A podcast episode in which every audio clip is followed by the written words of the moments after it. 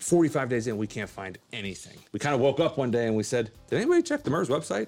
This is Las Vegas Real Estate Now with local real estate expert Harvey Blankfeld. Rick, I, I know you want to talk a little bit. You have you want to talk a little bit about MERS. What first of all, what is MERS? M E R S. What is that? Mortgage Electronic Registry System. Call Yeah. it that. Yeah. Okay. All the mortgages that were done under the MERS g- were given a number and they were registered in this database.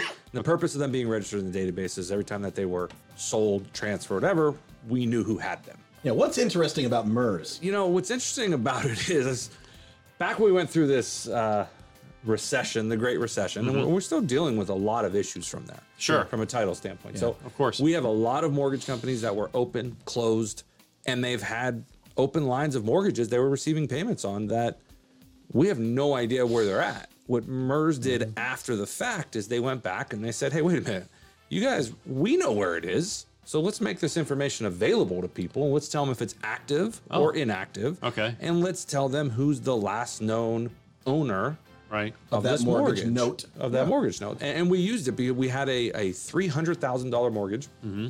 sitting on the property from 2005. We've had no reconveyance on that, meaning that nobody said it was paid off. The property got foreclosed on Okay. in July, August of this year. Of this year. Okay. Property got foreclosed on. That mortgage was sitting out there. There was another mortgage done in 2012. Oh. That was the mortgage that was actually foreclosed on. Was the second mortgage. Oh. Okay. So we go through it and we think we issue an auction list every day. We we believe that it is a second mortgage that was foreclosing because we never could find the recon. One of our investors buys it. And we're helping him through the process of clearing it up because it was a $800,000 home that he just paid 300,000 for. 45 days in we can't find anything. We kind of woke up one day and we said, "Did anybody check the MERS website?" So we did. Um, we saw that that mortgage was all along we said there's no way that this mortgage is still active. There's no way no one's making payments on it. It's 16 years old. Right. Right. Why are they making payments on this mortgage and And it's but the other one that- got foreclosed on, But the right? other one got foreclosed on. This makes no sense. right.